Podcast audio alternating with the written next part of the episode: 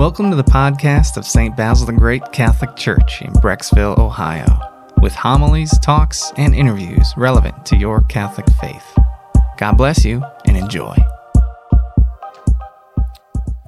Good morning, everyone.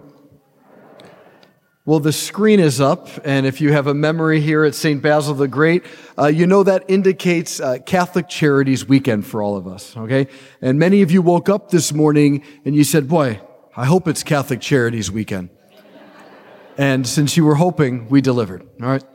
Before we get into that, a few things. First, I just was, I was sitting in the sanctuary, I was thinking to myself, you know, Father Jeff and Deacon Rob, they both were ordained only eight months ago. So only eight months, and I feel like they're doing such a great job. So good job, both of you guys.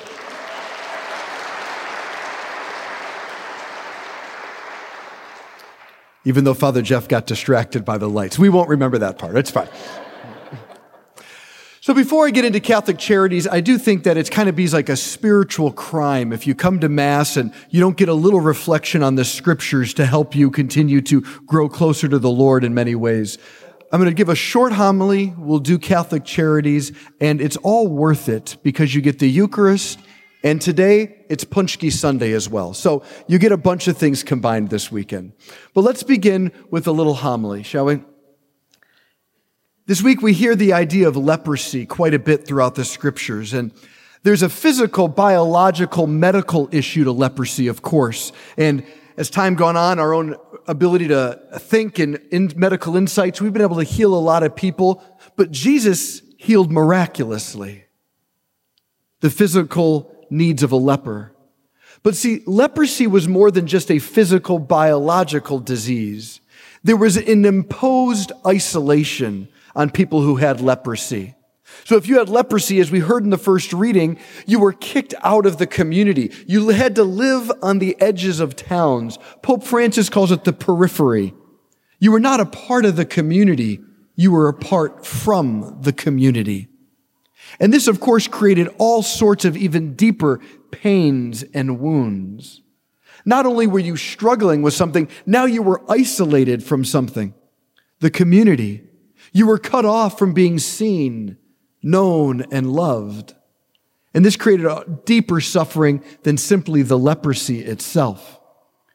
Now, the Jewish men and women did this because they didn't want it to spread to the whole community. So there was some wisdom to it, but it was one of those things where it involved an immense sacrifice, namely a person having to be a victim for the sake of everyone else coming together. Jesus comes onto the scene, and what does he do? He welcomes the lepers close. So now they're seen, they're loved, they're welcomed, and it begins to heal the painful isolation. And then on top of it, he even heals them physically. So the power Jesus has, not simply to heal biologically or medically, but to heal the whole person. Whenever we isolate or push people to the side, we're reducing their humanity for whatever reason. Only when you see the fullness of a person do you realize, I want to draw close. Everybody is somebody. Everybody has a name. Everyone is made in God's image and likeness. Everyone is loved by Jesus. And so we're invited to see and share that. But we do this all the time. It's not just le- leprosy. Sometimes we think of poor people and we put them off to the side. Those are those people.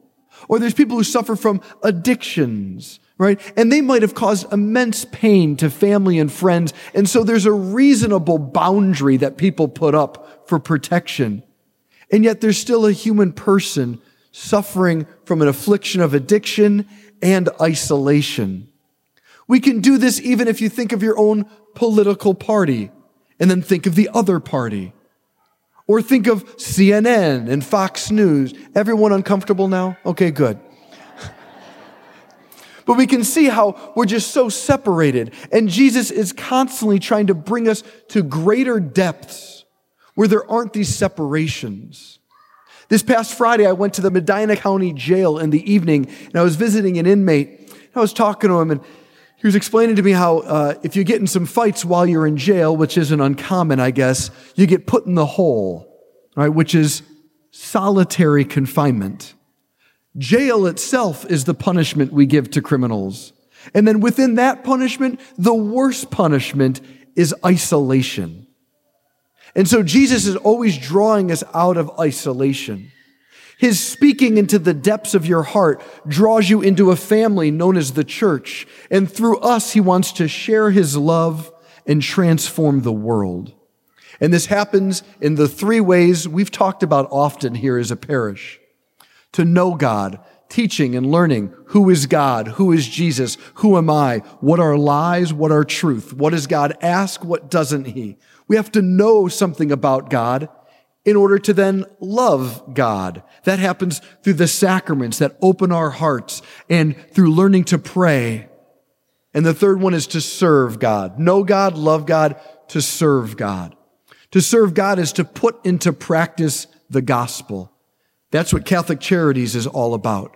Catholic Charities organizes that impulse of the Holy Spirit so that all eight counties of our diocese, the numerous needs can be met, not just through a government handout, but through someone who sees every person as a person, who looks upon them as someone made in the image of God and wants to bless them in whatever ways we're able. And so we have this video to put some faces and stories on Catholic Charities before we make our annual appeal.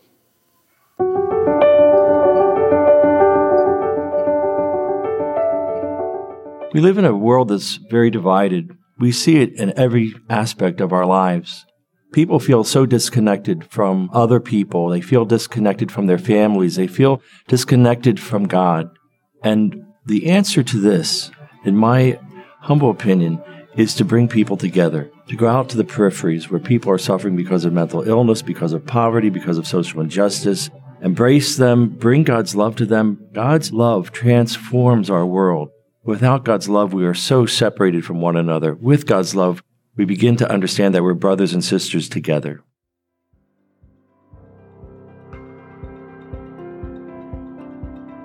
A safe place to live.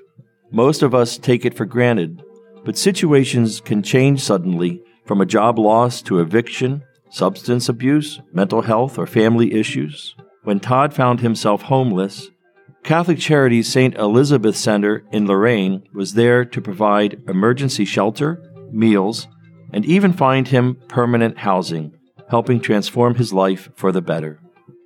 Being homeless is it's scary. You got to take a shower. You don't have clean clothes. Because I don't know, it's just depressing. So that's why I came to the shelter.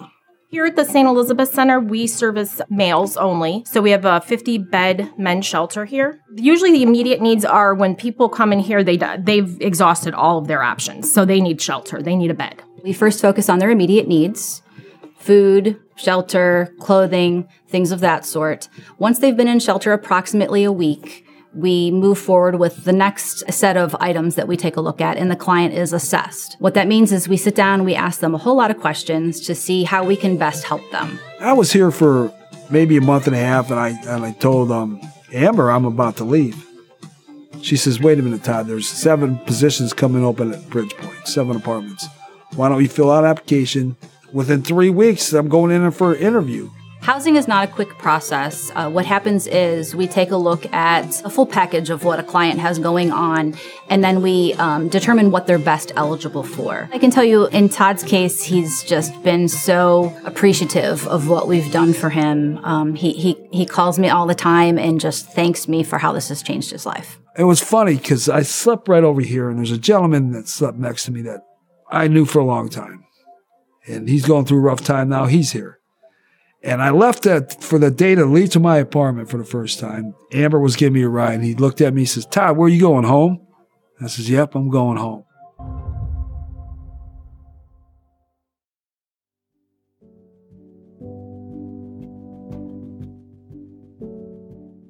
Catholic Charities has had a long partnership with the Grafton Correctional Institution. But in 2020, their staff and several of the incarcerated men proposed a new opportunity, teaming up to plant a large vegetable garden and then donating the harvest to Catholic charities, shelters, and food pantries. This labor of love is transforming the hearts and minds of men in this state prison who volunteer to work in the garden. I think every man in here, somewhere in their heart, they want to do something to kind of like give back or to serve a cause that's bigger than themselves. And when you see these plants growing and you know where it's going, you start to care about it. The more that you care about something, the more you're going to invest in it. We get to see everything we produce, you know, from seed to plant to fruit, vegetable. You know, it's really nice to see your work grow in front of your eyes. We here because we made some mistakes. So it makes me feel good to do something knowing that I'm working towards correcting my mistakes and that I'm I'm helping people. These men need a sense of hope. Uh, knowing that you know what they're doing has a purpose, that they're taking care of something so much bigger than what they can ever dream of, and they do it because of the hope they're giving to the communities, uh, to the homeless. If I can help feed somebody and give back to the community, then I'm all for it. So that's that's what I get out the garden, just team building. It's like love. We we, we kind of built our own culture out there, and it's just a beautiful situation to be in here in this type of environment. We need to be working together in order to create a community that restores, that takes people who have done things. Nobody is denying that wrong was done, but that wrong doesn't define the whole person. As I live and I experience, I change. And I think that's possible for all of us.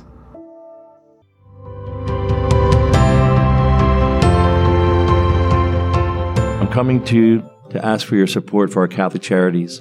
Our Catholic charities here in Northeast Ohio, the Diocese of Cleveland, does so much good, and you can be a partner with the church in doing good for others. Please give to the 2024 Catholic Charities Appeal.